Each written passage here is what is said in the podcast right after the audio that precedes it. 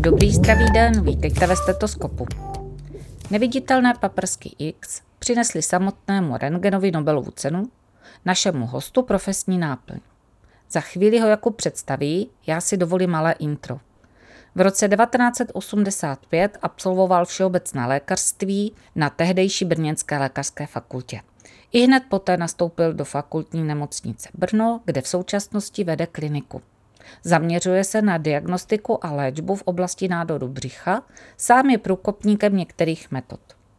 Učí, publikuje, přednáší, náměstkuje, předsedá i místopředsedá, poslancuje, zastupiteluje, senátoruje.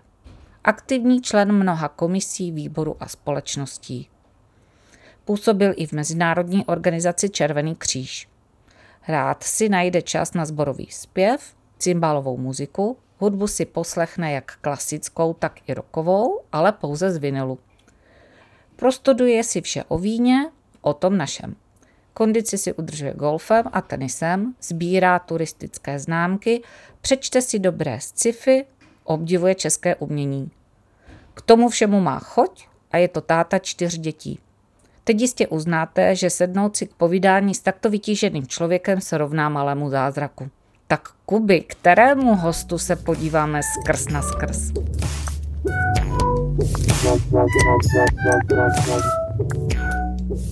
Dobrý den, vážení posluchači. Vítáme vás u dalšího dílu. Dnes se budeme věnovat radiologii, celkově její roli v medicíně a výuce radiologie na vysokých školách a máme zde člověka nejpovolanějšího, pana profesora Vlastimila Válka. Dobrý den, pane profesore. Hezky dobrý den. Dobrý den, vítejte u nás. Pane profesore, já v úvodu posluchačům prozradím, že první naše otázka byla, jak, se, jak vás mám oslovovat, protože vy máte velké množství úkolů, funkcí a podobně, takže my jsme se dohodli na oslovení profesor. Kterou ze svých funkcí považujete za nejdůležitější, která je pro vás nejprestižnější a kterou máte nejraději?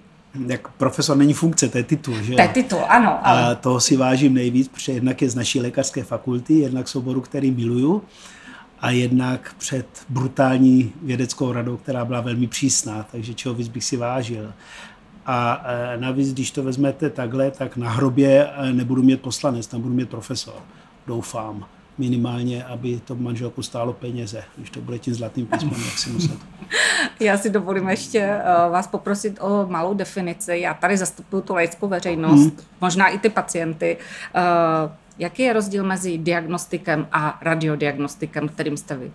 Asi žádný. Mezi diagnostikem, radiodiagnostikem, mezi tím není žádný. Tak ta radiologie vznikla náhodou, takže Konrad Rentgen objevil rentgenové paprsky a de facto žádní diagnostici ani radiodiagnostici zpočátku nebyli. Když si vezmete eh, vlastně první rentgenový přístroj možná v Rakousku-Uhersku, si pořídil nějaký Jan Alexander, což byl Slovák, který pracoval snad v Kežmarku nebo kde a byl to praktický lékař, který se o tom dočetl, že před půl rokem Konrád něco objevil a začal vyrábět, tak si to koupil a prostě instaloval a začal se tam vyšetřovat svoje pacientky a rodinu a příbuzní. A mě vždycky fascinuje z té historie, jestli můžu takhle odbočit, eh, eh, tak Rakousko-Uhersko, člověk to je zkostnatělá monarchie, Jan Alexander Kežmarok, že víte, kde je Kežmarok, kdo to ví, že nikdo. A tam teda Jan Alexander, který si koupí nějaký přístroj. To mě zajímalo, kdo by si dneska v Kežmarku všiml toho, že před půl rokem zpublikoval někdo něco v Německu a na základě toho by si za půl roku koupil přístroj. No nicméně daleko větší bombonek je, že toho, že si ten přístroj koupil, si všiml děkan ehm, e, lékařské fakulty v Budapešti, i Jána Alexandra oslovil a nabídl mu, aby vedl katedru eh, radiologie a zobrazovacích metod v té Budapešti. To mě strašně zajímalo, jestli současný děkán lékařské fakulty v Budapešti takhle monitoruje, co kdo dělá co v Kežmarku, dělá v Kežmarku a eventuálně oslovuje špičkový odborníky, kteří nejsou akademici, jestli by tam nezakládali nové obory a jestli vůbec nějaký děkan. ne, tak já jenom, že ta elektronizace, digitalizace a internet není úplný vítězství. My si o našem světě myslíme, že je malý a že je přeinformovaný informovaný, ale ta, to Rakousko-Uhersko nám možná teď dalo na frak trošku. No, tak Jan Alexander musel být genius, když to vezmu a ty lidi kolem něho a i tehdejší eh, vedení těch fakult v Budapešti muselo být neuvěřitelné. Když toto dokázali, zrealizovali, A ten eh, výstup je, že Maďaři tvrdí, že Jan Alexander byl Maďar, který založil maďarskou radiologii a Slováci říkají, toto jež taky. A my tím, že teda jako bylo Československo, tak říkáme, že vlastně ne, že to byl Čech, akorát v exilu. Akorát, že ano, byl na dovolené v Kežmarku, tak, tak ano. Když jsme ta odbočili do historie, kdy se vlastně radiologie odštěpila jako samostatný obor?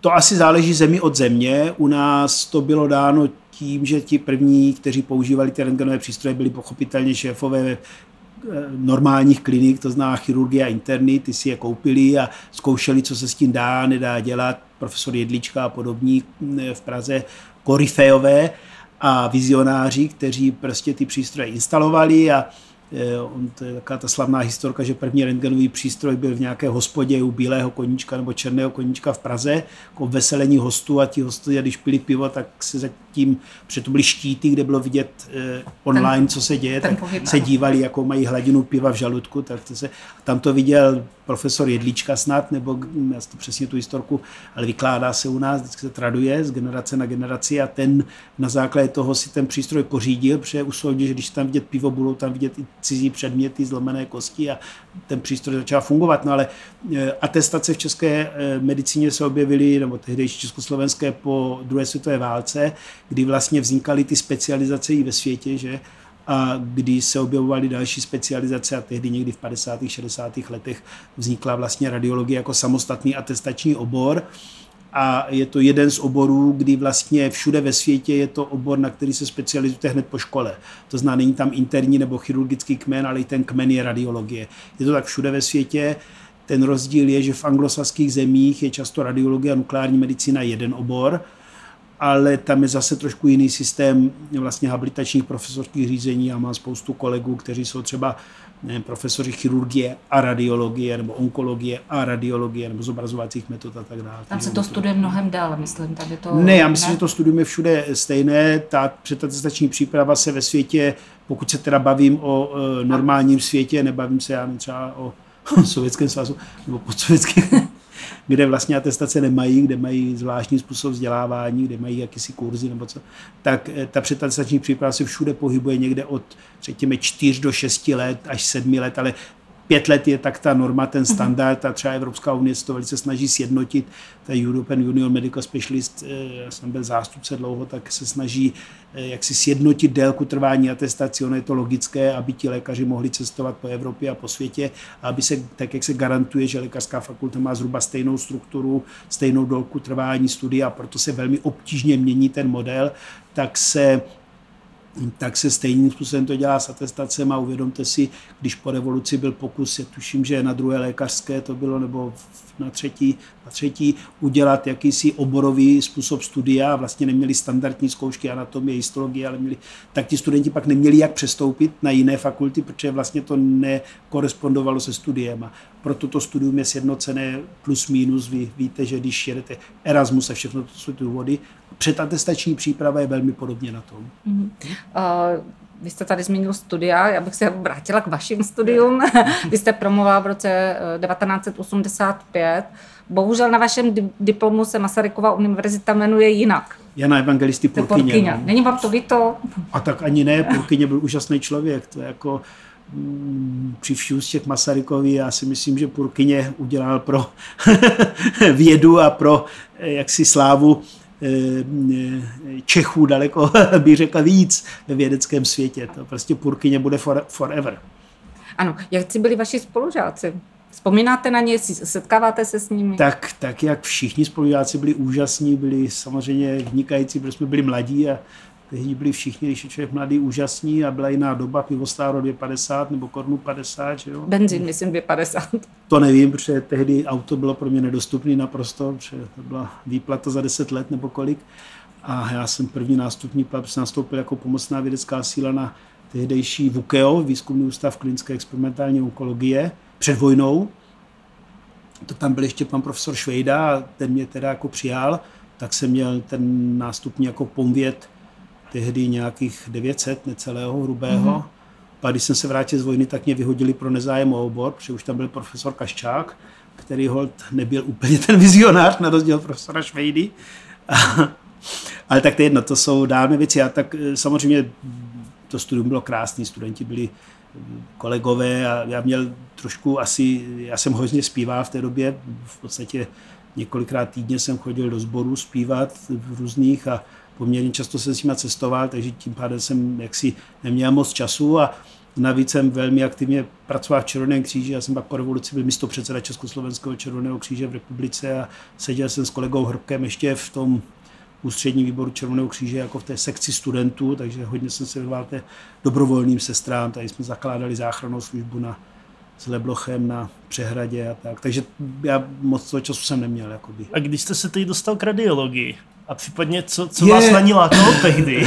A ještě pak změnil se pak váš pohled na radiologii během těch let? Ne, tak k radiologii jsem se dostal velmi jednoduše. Já jsem vlastně chtěl dělat eh, matfis, protože jsem dělal vždycky olympiády na gymnáziu, já jsem dělal gymnázium Břeclav, měl jsem třídního profesora, eh, pana profesora Ondruše, což byl matematik a eh, tak jsem dělal matematické fyzikální olympiády, ne, že bych vyhrával celostátní, a vždycky jsem se dostal do krajského, někdy do celostátního kola. A tak mě ta matematika bavila, a hlavně se mi líbilo prostě ta matematika, to bylo takový to jako opravdu ta věda, takový to úžasný. A, tak jsem chtěl studovat matfis, akorát eh, rodiče jsou oba doktoři, že a já jsem z velkého lékařského klanu a tak nějak v době, kdy vůbec nikdo nepočítal s tím, že by někdy něco bylo jiného než komunismus, tak eh, věnovat se matfis nebylo úplně perspektivní. A ta medicína, prostě nemocní byli i komunisti. Že? A mm, eh, tak nakonec jsem se hlásil na lékařskou fakultu, no a protože jsem různě měl ty brigády a ten červený kříž, tak přijímačky jsem dělal velmi dobře, takže jsem se dostal. Ale furt mě bavila ta matematika, takže jsem třeba u, druhá, u druháku začal chodit na lékařskou přístrojovou techniku paralelně a e, e, jak si tam jsem absolvoval nějaké předměty z lékařské přístrojové techniky a zajímala mě ta technika jako taková. Ani ne tak jako No a tak jsem od Číchu začal chodit dělat na žluťák vlastně svočku, co se týče akorát, že jsem chodil na radioterapii, ne na diagnostiku, tam byl tehdy primář Spurný a mm, tak ten se mě velice jaksi věnoval. No tak jsem se dostal k CT, tam bylo jedno první z prvních v republice, dostal jsem se těm jednotlivým přístrojům a pořád víc a víc mě to bavilo. No tak pak téměř nebylo o čtvrtáku o čem přemýšlet. Tak radiologie byla jasná volba. Samozřejmě, kdyby asi nedošlo eh, k 89. Eh, k revoluci a byl tady pořád eh, bolševický skanzen, tak to asi nebyla úplně optimální volba, protože ten obor strašně závisí na technologiích. A navíc tím, jak se dostali do medicíny počítače někdy v těch 70. letech, tak v té radiologii ten vývoj je extrémně rychlý. To je prostě tak strašný, to, co já jsem, z metod, který jsem dělal, na který jsem dělal kandidaturu, docenturu, profesoru, ne, že ty metody už dneska nejsou důležité, oni přestali existovat. No. Já jsem byl průkopníkem Bária ve východním bloku, enteroklizu jsem vlastně zavedl ve východní Evropě a dneska se Bárium nedá koupit pomalé, protože neexistuje. Musíte, to je prostě to je tak strašně rychlý vývoj, že to málo který obor tak rychlý vývoj má. Tak jako v podstatě dobrý chirurg eh, na chodbě zubama nechtama vyrve appendix. Že jo? Sice s přístrojama mu to jde líp, ale i tak. Já zubama nechtama neudělám nic, já se akorát najím. A e, my v podstatě, a ty přístroje se opravdu rychle vyvíjí, rychle se mění, takže tím, že přišla revoluce, tak ten obor obrovsky získal atraktivitu. Ono, samozřejmě ten obor je tak atraktivní a tak zasahuje do medicíny a opravdu brutálně zasahuje do medicíny, že má podle mě dva efekty a oba dva jsou neúplně dobré.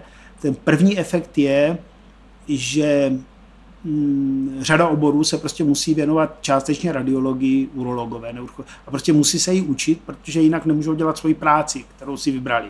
Takže vlastně kardiologie intervenční, to všechno je vlastně radiologie původně.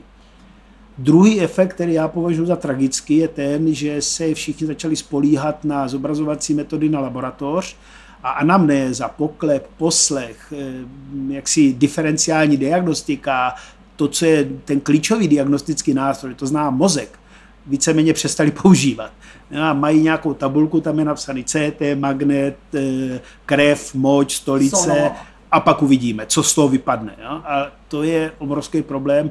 Na druhé straně se není čemu divit, prostě doba taková je. A myslíte si, nebo obáváte se, že někdy dojde doba až do té míry, že třeba jakoby lékaři úplně od upustí od klinického vyšetření a jenom si pacienta vyspovídají a pak ho strčí do magnetu celotělového a budou čekat, co z toho vypadne? já si vás dovolím opravit, ona je ta doba. Jo? Když si vezmete, že mám na žádance zcela běžně informaci, že po telefonickém konzíliu doporučeno mer mozku, tak je to v podstatě ta doba, o které mluvíte. Protože si úplně nedokážu představit telefonické konzilium jinak, než že toho pacienta vůbec neviděl. Jo? A jaksi informace, že obě končetiny tep hmatný a on ten člověk nemá nohu, se na žádance ne, taky neobjeví úplně vzácně. Jo? Ale zase, já bych to nebral jako kritiku. Prostě je to jakýsi posun. To je úplně stejné, jak když prostě máte automatické převodovky, tak prostě časem se postupně všichni odnaučí řadit. To tak k tomu spěje. Já neříkám, že je to dobře, ale tak to je. Jo. Internet taky změnil chování lidí, změnil se vám způsob komunikace s přáteli, s kamarády, spousta lidí přestá dopisy psát, tím pádem vůbec neumí psát, v podstatě není schopná rukou napsat téměř text, ale tak to prostě je. Seriózně se bavíme o tom, že tvrdý je hloupost, za mě kvůli, to, mě kvůli tomu vyhazovali od zkoušek, no a tak to prostě je. A to je i tady ten dopad. Medicína se snaží být co nejvíc objektivní, minimalizovat chyby.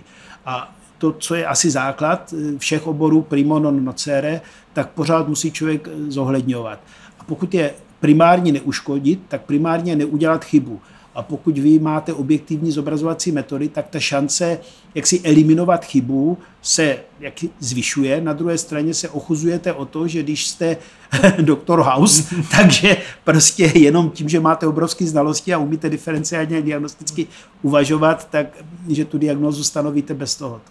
Pro mě byla Bible Heglin. Heglin byla diferenciálně diagnostická učebnice interní a z toho já jsem se učil a učil. Naše nejlepší radiologická učebnice z mého pohledu je od německých autorů Denerta, v té není jediný obrázek, to je jenom text.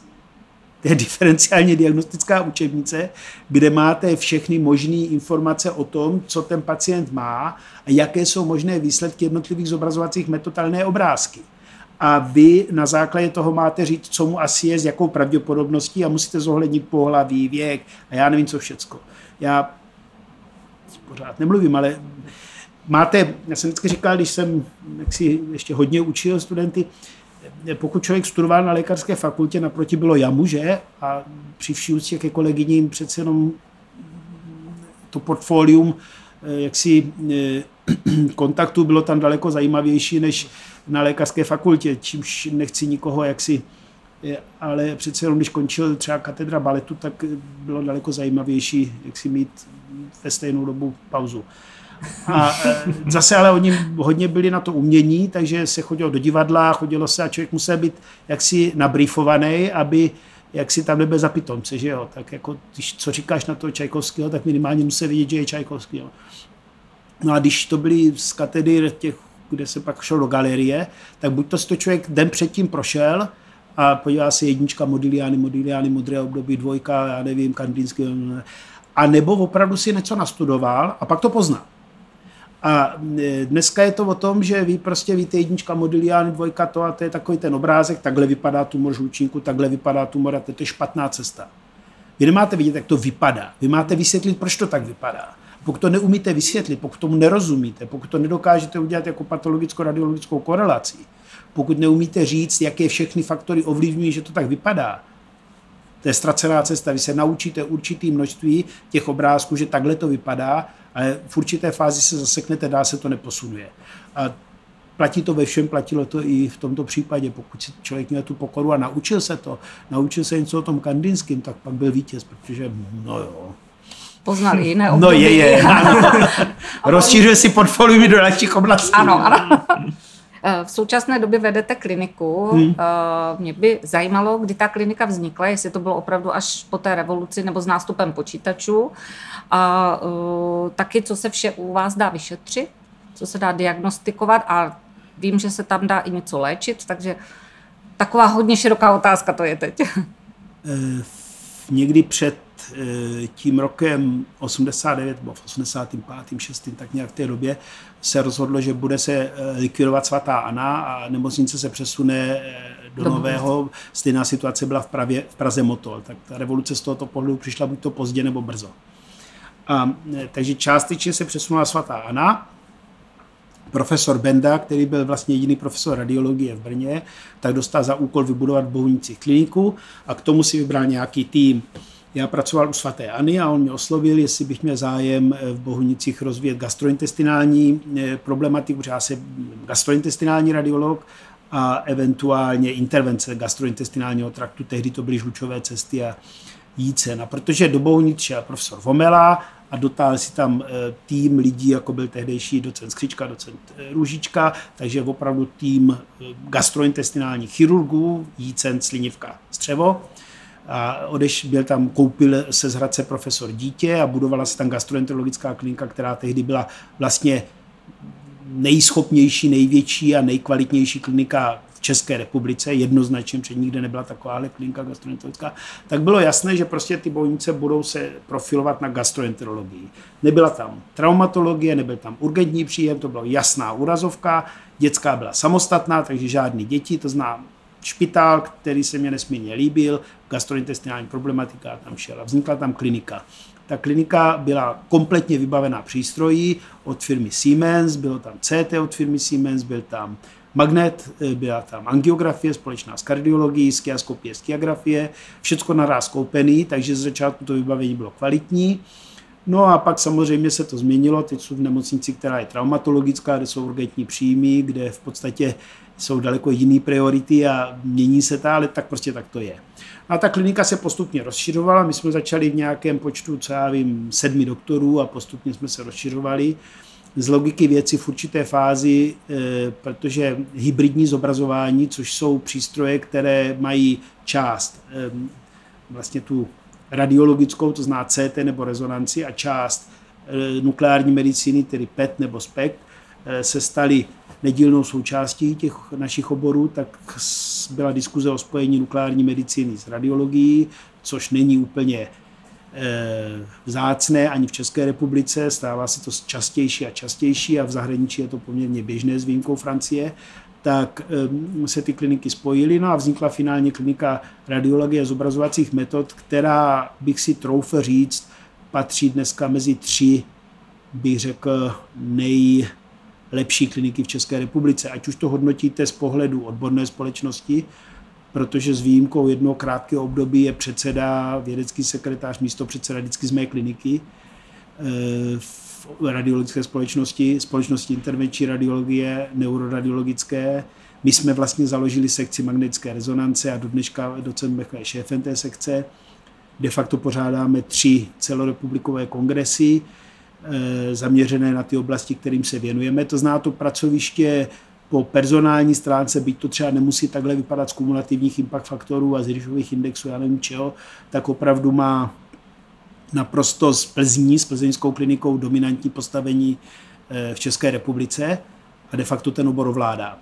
Eh, druhá věc je rozsah toho oboru a u nás byl zásadní problém nukleární medicína, kdy určitým rozhodnutím před nějakým 15 lety se rozhodlo, že Eh, vlastně ty moderní metody se budou rozvíjet na žlutém kopci a v Bohunicích bude jakýsi takový mm, ten, bych řekl, jiné oblasti metod bylo to dáno strukturou klinických oborů a dohodou ředitelů a není to důležité. Nám se to podařilo lehce změnit, takže teď tam má, máme v nemocnici z těch přístrojů, které jsou opravdu unikátní, máme PETMR, což jsou jediné dva přístroje v České republice, a máme spektrální CT, což je vlastně zase naprosto něco jiného než stávající CT, které existují. Je to přístroj, který umí dělat de facto, kromě standardního vyšetření, ještě navíc spektrální analýzu. Tak eh, když to řeknu naprosto upřímně, my vlastně ještě ani nevíme, co všechno to CT umí, byť už ho máme několik let a pořád, ale nemáme se to ani nikde naučit, protože těch přístrojů je v Evropě pár a i na světě jich není moc, takže de facto zatím a do, u magnetické rezonance, to PETMER je to velmi podobné, kdy část našich protokolů, kteří vyvinuli naši kolegové, se používají na dalších pracovištích a v Holandsku a tak dále. Takže my se věnujeme oblasti PETMER především onkologické. Je to dáno tím, že tam profesor Kala, profesor Majer a další kolegové, současný ředitel konc konců taky. A to není běžné na PETMR, protože PETMR obecně se spíš věnuje neurodiagnostice, to znamená mozku, páteři. A tím pádem my máme úplně jinou strukturu pacientů a obrovský sestavy pacientů, co se týče třeba kolorektálního karcinomu. To znamená, myslím si, že v současné době máme pracoviště, které je personálně na tom velmi dobře, z hlediska mocenských struktur radiologie v České republice, tak lékař od nás kliniky je zástupce v přístrojové komisi ministerstva, lékař od nás kliniky je zástupce ve vědecké radě ministra, lékař od nás kliniky je zástupce v radě poskytovatelů, lékař od nás kliniky vede panel biomedicínského výzkumu z agentury pro zdravotnický výzkum, je předseda eh, sekce MR, je místo předseda, bývalý předseda eh, odborné společnosti, to znamená, z tohoto pohledu bez sporu jsme na tom dobře a tam začala se zlepšovat situace s granty, s projekty, máme teď několik kolegů, kteří v tomto směru jsou schopní, na to já nemám, prostě vůbec nevím, co dělají a dělají to výborně. Já mám spíš ty společenské kontakty dneska už. A e, to, co je velká výzva do budoucnosti, je zvyšovat počet publikací a zvyšovat, bych řekl, i v tom nejenom radiologickém, protože tam i v rámci Evropy je ta naše pozice velmi silná, ale v tom neradiologickém světě tu naši prestiž odbornou, tak jak poměr suzování je. No a z vybavení to je samozřejmě potíž, protože je potřeba si uvědomit, že pracoviště jako, jako je naše, tak potřebuje každý rok zhruba 30 milionů, aby se jenom udrželo.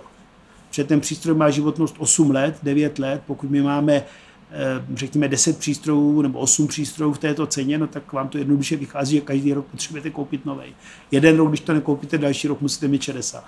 Musíte to je velký problém. Mm-hmm. Já jako like eh, se zeptám, eh, vaše pracoviště je jenom na jednom místě nebo eh, pro pohodlí pacientů máte prostě rengen umístěný třeba i hned na operačních sálech a podobně, nebo to patří už ortopedii, třeba rengen, ale když jsou něco dobrého, tak jdou za vámi? Ne. V Evropě je Euroatom, v České republice je to atomový zákon, sedím vlastně od začátku v poradním sboru SUJBu a de facto ten atomový zákon eh, stanovil speciální pozici radiologie, pokud se týká RTG záření, kdy existuje něco, co se jmenuje princip Alara a ten radiolog má tu roli, která je definována v zákoně roli aplikujícího odborníka, to znamená, on má poslední slovo a musí rozhodnout, jestli ten požadavek klinika zdůvodní tu dávku, kterou pacient dostane. Já můžu udělat to stejné vyšetření, musíme si uvědomit, že každý rok jsou i v České republice pacienti, kteří mají postižení diagnostickou radiologii, to znamená mají ne nemoc o záření, ale mají třeba eritém v třísle, radiační eritém, něco, co se učí studenti biofyzice, my v reálu vidíme. Každý rok je několik pacientů, kteří mají problémy s keratokonjunktivitou nebo za zrakem, protože měli obrovskou dávku, měli opakovaně dělané CT mozku a dostali dávku na oko. A role radiologa je tu dávku omezit. Existuje opakovaná tendence na světě dělat nějaký osobní průkaz radiační, kde by se jaksi ta dávka zaznamenávala, v určité fázi se řeklo dost, protože to záření má stochastické a nestochastické účinky. To se nikdy nepodařilo nějak úplně zrealizovat, nicméně ta snaha je a tak, jak se snažíme chránit životní prostředí, tak se snažíme chránit pacienty před zářením. Tak eh, z toho důvodu všechny ty přístroje, které používají záření, patří pod radiologii. Samozřejmě třeba ultrazvuk, který je naprosto běžný, dneska místo poklepu po hmatu se používá ultrazvuk, je na každém pracovišti. CT a drahé technologie jsou u nás. To pracoviště má protože Bohunice jsou rozlehlá nemocnice, tak je samozřejmě rentgenové pracoviště v nemocnici na obilném trhu, je samostatná klinika dětské radiologie v dětské nemocnici. My máme pracoviště nukleární medicíny, ale v Bohunicích eh, nevznikl historicky ten eh, systém, který byl v řadě nemocnicí ambulantní část a lůžková část. Tam byla vždycky jenom lůžková a až pak po řadě let začala dostavovat ambulantní ten rohlík. Ten rohlík, ano, náš. A v tom rohlíku není samozřejmě rentgen. To sice my jsme chtěli, aby tam byl pro ambulantní pacienty, ale to bohužel ten projekt tehdejší neumožňoval s tím, že se to dodělá, dodělá, to už se nikdy nepovedlo. To znamená, i ambulantní pacienti mají rentgen v rámci těch výškových budov, Nicméně my jsme oddělili a snažíme se oddělit ten ultrazvuk a rentgen pro hospitalizované pacienty, zvlášť pro ty, kteří chodí, řekněme, v těch andělíčkách a chtějí přece jenom jakousi intimitu a soukromí, a pro ty ambulantní pacienty, kteří přijdou, řekněme, s kabelkou a namalovaní a přece jenom jdou ani ne jakoby k doktorovi, ale je to trošičku e, takový jako pseudoscreening, prostě tady musí být, eh, ten pacient nesmí být odrazen tím, že je tam nějaké takové to sterilní, ten rengen je v tomto směru spíš ambulantní provoz. Takže to se snažíme oddělit a v tomto směru máme nějaký plán na dalších deset let, který pak někdo bude realizovat, ale ten plán je jasný. Vy jste tady zmínil, že uh spadáte, eh, pravděpodobně to vaše pracoviště eh, spadá pod eh, Danu Drábovou. No, Dana Drábová, no ano, to je. chodí k vám, viděl jste se s ní? Ne, ne, tak já se samozřejmě s Danou Drábovou vidím pravidelně, Ano. protože jednak se s ní potkávám v parlamentu, jednak je to kamarádka a jednak jí dělám poradce, že jo. Tak jako moje nejděsivější, nejde, nejděsivě, já sedím ve poradním sboru SUJVO, protože učím taky radiologickou fyziku. Fyzici, kteří pracují jaksi se zářením, tak eh, pracují i na nukleární medicíně, na radioterapii, diagnostice. A učí se na katedře radiologických fyziků v Praze, kterou vedl profesor Čechák. Předtím byl šéfem té katedry akademik Běhounek. Tak jaká slavná katedra, tak jak je Matfis Praze. No a oni se snažili kdysi před 15 lety, aby se stali zdravotnickou profesí. Což se dá udělat tak, že ten obor má akreditaci ministerstva školství a zdravotnictví. No a já ani nevím, tehdy jsem byl předseda společnosti, to je jedno. Prostě požádali mě o pomoc, to znamená, já jsem se podílel na přípravě té akreditace pro zdravotnictví a tím pádem jsem tam musel začít učit a zaštiťovat jako po zdravotnické stránce tu katedru. To znamená, teď už tam neučím, už tam učí moji kolegové, ale učil jsem poměrně dlouho na fakultě jaderné fyziky v Praze a zkoušel jsem tam samozřejmě Monte Carlo metoda vždycky. Otázka u zkoušky, nevím, co to je, ale když jsem chtěl někoho vyhodit, jak byste to spočítal pomocí Monte Carlo, to vím, že neví, takže ho můžu vyhodit. A že neexistuje správná odpověď. Velmi jednoduchý model, jak někoho vyrazit od zkoušky Monte Carlo. Do dneška se to používá na fakultě. No a tím pádem eh, jsem taky tam musel samozřejmě vést doktorandy, taky jsem tam sedím a do dneška tam sedím eh, v PhD komisi pro... A to je samozřejmě potíž, protože já nejsem fyzik radiologický, já jako hodně kloužu po povrchu. No, jak jsem musel do CERNu jet s nima a tak. Ale jsou to nesmírně příjemní lidi, kteří jsou opravdu čistí věci, to zná, o co já jsem blíže, jaksi běžnému společensko-politickému životu, oni o to více jsou mu vzdálení. O co já jsem blíže vzdálen víc vědě, oni o to víc jsou jí blízcí. Takže my, když jsme se spojili dohromady, tak já nabízel tu společensko-sociální stránku a oni tu čistě vědeckou, která... No a ten výsledek pak dobře fungoval. No a takhle jsem se stal poradcem paní ředitelky předchozího ředitele, od té doby tam sedím, protože mám v podstatě už, já nevím, třeba 15 let na starosti na ministerstvu zdravotnictví pracovní skupinu pro lékařské ozáření a pokud v České republice se cokoliv týká ozáření, tak já to vždycky dostanu k posouzení do pracovní skupiny a musím za to dávat vyjádření nejenom pro zdravotnictví, ale pro, já nevím, vnitro, pro hospodářství, pro jakýkoliv rezort. A když padla nečasová vláda, tak pro mě osobně to bylo naprosto fatální, protože byla doba, kdy nebyla vůbec žádná vláda a na tu dobu byla naplánována dlouhodobá e, návštěva e, z Evropské agentury kvůli hodnocení vhodnosti úložišť jaderného odpadu v České republice. A on nebyl zrovna ministr žádnej, ani náměstci, ty se báli, protože viděli, že končí, tak a tak já měl několik zoufalých telefonátů, jestli bych z delegací nešel a že se po mně nic nebude chtít. No a e, paní e, ředitelka s tím, paní předsedkyně s tím souhlasila, teď mi přišli z delegací a já tam byl jako zástupce vlády teda, jakože.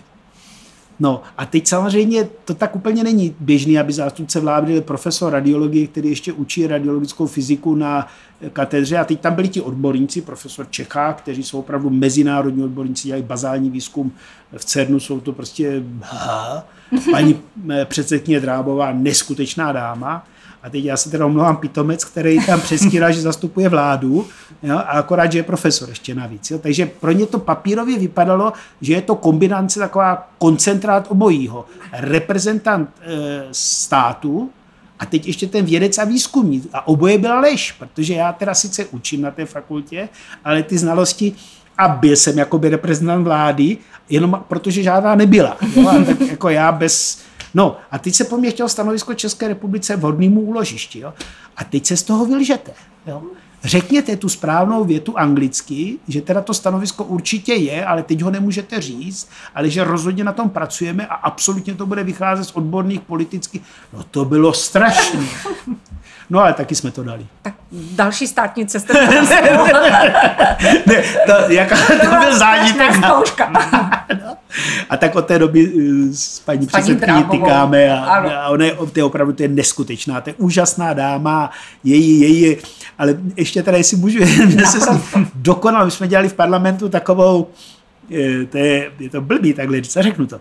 Měli jsme s ní takovou eh, kvůli Dukovanu, že dostává. Teď se snaží, teď ti poslanci, tak já jsem zorganizoval spolu s kolegama od starostů zkusku s ní pro okruh těch, co mají zájem a co mají aspoň bazální znalosti, aby nám teda řekla na férovku, jak to vypadá s dostavbama jaderných elektráren, kde se to daří, kde se to nedaří a to.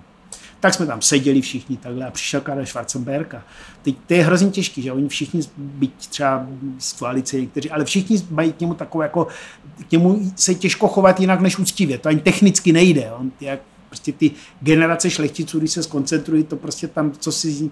Teď on si sedl a ještě než dosedl, tak už spál, že jo. To má prostě... A teď on má to jsou ty generace šlechticů. Podle toho, co se řeší, tak podle toho má, jak nahlas chrápe. A teď někdy je to tak nahlas, že v podstatě vy vlastně ani si nerozumíte, co říkáte. Paní předsedkyně úplně nemá silný hlas, tak ona a teď Karel jel jak pila. Teď já jsem se, samozřejmě to bylo nepříjemný, že jo, tak přece jenom teď jsem, teď jsem si říkal, teď oni všichni tak dívali. A teď na mě sedí takový ty pohledy, vlastně nic z toho nedělej, on přece jenom jste.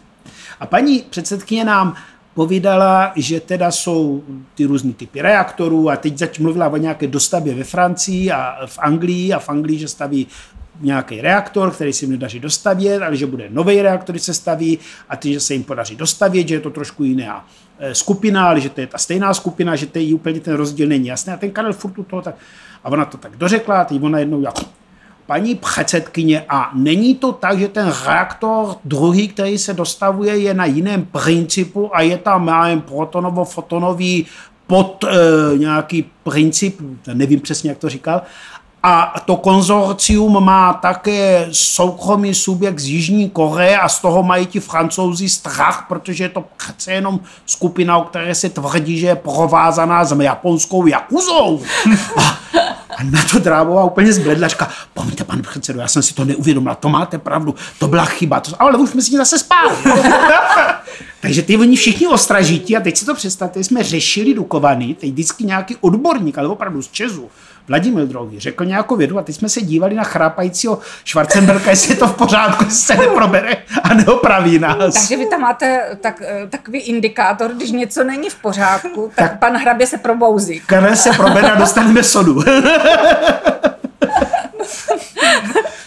Pro mě to bylo, prostě člověk si cítí tak strašně malý, když vy se tam bavíte a předstíráte, že něčemu strašně rozumíte a někdo který samozřejmě si člověk váží a přece je to pán přes 80 a tak dále, taky co by o tom měl vědět, když to neučí, já to učím, že jo. Teď tam sami věci, a on se probere opraví vás a teď on jak malá holčička ještě z červená, to máte pravdu.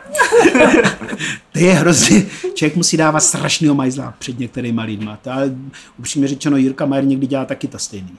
Tak se vrátíme trošku k té radiologii. Já se omlouvám. Nebudu dělat. O to lepší, přesně tak. Tak, eh, vy jste zmiňoval spoustu jakož obrovský spektrum metod, který se na vaší klinice dělá, jak dělali, která ta z těch diagnostických metod je taková, co vám nejvíc přirostla k srdci, ta nej, nejoblíbenější. Je, tak já jsem začínal ultrazvukem střev, já jsem vlastně, teď to je blbý to takhle říct, ale já s kolegou Melkrem z Německa jsme vymysleli ultrazvuk střev a vlastně jsme s tím jezdili po světě, přednášeli to a tak, akorát, že on byl původem herec a dostudoval si medicínu a byl soukromník, takže on neměl ty ambice a já tím, že jsem byl na akademické. Tak. Takže ultrazvuk střev to jednoznačně ano, no a potom CT, protože mu relativně rozumím. Magnetickou rezonanci jsem se nikdy pořádně nenaučil, tak mě těžko mohla přijdu k srdci. No a já se věnuju strašně úzké oblasti té radiologie, to je potřeba říct. Já si věnuju vlastně jenom gastrointestinální onkologické radiologie a ještě hlavně intervenci. To zná, to, co mě zajímá, jsou metastázy, tumory jater, deska přestal jsem se věnovat kronově chorobě a postižení eh, tenkého střeva, což vlastně, protože jsem zaváděl enteroklid ultrazvuk tenkého střeva, tak to bylo to, na čem jsem dělal kandidaturu, na čem jsem dělal docenturu. A pak jsem dělal profesuru už na eh, těch intervenčních metodách, když jsem se vrátil z Japonska a ty vlastně do dneška rozvíjím a dělám. Intervenční metoda bych se taky rád dostal, ale teď ještě já, když jsem se na vás připravoval, tak mám kamaráda, který už něk, nějakých pár let dělá radiologii, tak jsem právě volal o pomoc na nějaké odbornější otázky a právě něco, nějaké jakoby mi poradil, že hlavně výhled do budoucna. Já se vždycky ptám tady hostů na výhled do budoucna a teď mám takovou otázku, kterou jako tak rád pokládám radiologům a dostávám různorodé odpovědi. Vy jste říkal, jak se ten obor raketově vyvíjí, hlavně mm. s vývojem počítačů. a teď samozřejmě se k tomu přidal i vývoj neuronových sítí mm. a jako automatického hodnocení toho obrazu. Jak vidíte tohle, nemáte jako trošku strach, že ten počítač postupně radiologii nahradí? Je potřeba oddělit dvě věci. Automatické hodnocení obrazu a artificial intelligence. Tak neuronové sítě jsou spíš artificial intelligence. Eh, automatické hodnocení obrazu je něco, co je 15 let, 20 let běží. My jsme dokonce dělali na některé ty věci výzkum s firmama. A technicky dneska mám typickým příkladem virtuální kolonoskopie, která má softwary, které mají FDA approval a vy ten software můžete použít k tomu, že vám jakoby eh, zhodnotí to vyšetření a upozorní vás na to, kde by mohla být patologie a vy pak jakoby zjednoduší se vám ta práce. Ale to není umělá inteligence. Tady je to jednoduchý, typicky existují programy, které vám takhle najdou ložiska v plících a vy už pak jenom říkáte, co je to za ložiska. A je to de facto to, jak jeden čas CT a hlavně rezonance byla barevná, ale CT bylo barevné, Elsint, izraelská firma, která pak skončila, tak měla barevné CT a zase to bylo proto, aby vy jste eh, jaksi nemusel v tom mm, šedobílém, v těch stínech hledat detaily, ale aby vás buchlo do očí, do očí to modré nebo fialové na tom žlutém pozadí a tak. Ale to není, to je jenom technologická věc zpracování toho eh, digitálního signálu, kdy eh, v podstatě vám se převádí analogový signál na digitální a teď máte nějaký digitální signál, který máte převést na analogový, protože ho hodnotí oko, který je analogový. Že jo? A teď vy musíte to kvantum informací nějak zredukovat, aby si s tímto oko a ten mozek poprali. A k tomu používáte tady tyto programy a ty fungují a budou nový a nový a víc. Jiná věc je artificial intelligence, která by měla nahradit vlastně fungování lékaře, mhm. která by měla udělat diagnózu. Ty programy existují, teď klasicky s covidem se takovýhle program zkoušel na Slovensku, u nás v Plzni, jenom co se bavíme v Evropě, jsou první publikace. Já jsem zrovna včera posuzoval článek pro jeden časopis kvůli artificial intelligence diagnostice ložisek v játrech. Všecko je to výborný, a teď jako poslanec má to zásadní muchu. Kdo bude trestně právně zodpovědný za falešně negativní pozitivní? Programátor nebo lékař? Pokud e, zákon řekne, že programátor, tak věřím ve světle zítřky artificial intelligence. Pokud lékař, tak nevěřím. Vždycky to bude jenom pomoc a nástroj. Já si myslím, že v tomto je ten kámen úrazu. Jestli e, necháte auta s umělou inteligencí, aby za vás rozhodovala, jestli zastavit, nezastavit, jestli na Oržavu ještě dál, nebo už ne. Když si vezmete některé science fiction filmy, já teď ho nevím, Sylvester Stallone, nebo tam hrál, jak tam dělal toho policajta, co ho zmrazili, on se probudil a, byl, a teď tam bylo to, když se ani nemuseli dotýkat, všichni se k sobě chovali slušně a on vlezl do auta a teď to auto jelo, ale jelo pomalé, podle předpisu absolutně nic neporušovalo a on to chvilku s nervama vydržel, pak vyrval toho řidiče, začal to řídit sám a likvidovat všechny kolem. Jo? A e, samozřejmě pokud vy e, budete chtít podle mě přejít k umělé inteligenci, tak to znamená ale neskutečnou sebekontrolu nemůžete dělat myšky na dálnici, nemůžete nikoho vybržďovat a pak teda spousta lidí teda zvýší se počet infarktů. Z klidného života se zvýší počet A v medicíně to pak znamená, že tedy nějak budeme muset dramaticky změnit legislativu. Ta debata o tom je, i v tom podvýboru třeba v parlamentu, co vedu, ale je o tom velmi intenzivní debata, jak vlastně dál co je vlastně, protože ta legislativa nesmí, jak si, tak jak se kdysi komunistická strana ocitla na chvostu dělnické třídy, že v Polsku se tomu říkalo chvostismus, tak se nesmí legislativa ocnout na chvostu vývoje. Ona musí nějakým způsobem predikovat ten vývoj a být na to připravená, aby se neobjevilo něco, co se nebude dát používat, protože kulhá legislativa. Já si myslím, že umělá inteligence obrovsky pomůže, protože to, co je v radiologii Jde o vysokou senzitivitu, specificitu, pozitivní a negativní prediktivní hodnoty, všechny ty vědecké parametry. Ale když to zjednoduším, jde mě o vysokou senzitivitu a specificitu a snažím se ji dosáhnout. Tu dosáhnu tak, že jednak na žádance přesně definuju, co chci vlastně vyšetřením zjistit a pokud na to mám, což bohužel spousta kliniků nemá, tak umím definovat jasnou klinickou otázku, na kterou má to vyšetření zodpovědět. Pak já bych měl to vyšetření udělat ve spolupráci s radiologickým asistentem s maximální využití technologie toho přístroje, která u přístroje A může být jiná než u přístroje B a obojí je to CT, tak, abych získá z protokolu nastavení toho vyšetření co největší senzitivitu a specificitu. A pokud je to navíc metoda, která využívá rentgenového záření, abych přitom dodržoval co nejnižší dávku. To už není jednoduché. Řeknu velmi jednoduchý příklad. Mám pacienta, vyšetřím mu játra. Protokol. Mám pacienta, on má cirhózu, vyšetřím mu játra. Jiný protokol. Teď mám pacienta s cirhózou a na žádance je, má tento nemocný hepatocelulární karcinom, anebo ještě lépe na žádance je, ložisko v játrech, jedná se o hepatocelulární karcinom a já vím, že biopsie je problém, že má cirhózu, bude krvácet. Baltazar, eh, barcelonská kritéria říkají, pokud to splní jasně definované podmínky obrazu na CT, můžu říct, že je to hepatocelulár a nemusím dělat biopsii. Tak teď já potřebuji, aby v arteriální fázích prokázat, že si mi to ložisko sytí, v portovenézní vymíza, vymývá a v pozdní ten kontrast mizí úplně. A vím, že u cirhózy je jiná hemodynamika, že je jiný, jiná rychlost přítoku portální krve, to znamená, musím nějakým způsobem upravit načasování, než jak je u zdravého pacienta, protože to vlastní vyšetření trvá vteřiny. Takže já, když se seknu opět vteřin, tak už se nestrefím do správného okna toho načasování. Vím, že zobrazit vychytávání jodu v ložisku, to znamená to, že to ložisko je sycené arteriální krví po podání jodové kontrastní látky, se mi daří nejlépe tehdy, když nastavím kilovolty kolem plus minus 70. Což jsou ale kilovolty, které mě umí krásně zobrazit jod a všechno ostatní je hnusný. Takže játra jako takový budou hnusný, ale krásně uvidím ty ložiska tisíce. Pokud takhle ta otázka je definovaná na žádance, já tyto informace mám, tak udělám takovýhle protokol a výrazně zvýším senzitivitu, specificitu. Nedej bože, když ve skutečnosti ten klinik chtěl vědět, jestli se nejedná o fokální nodulální hyperplazii.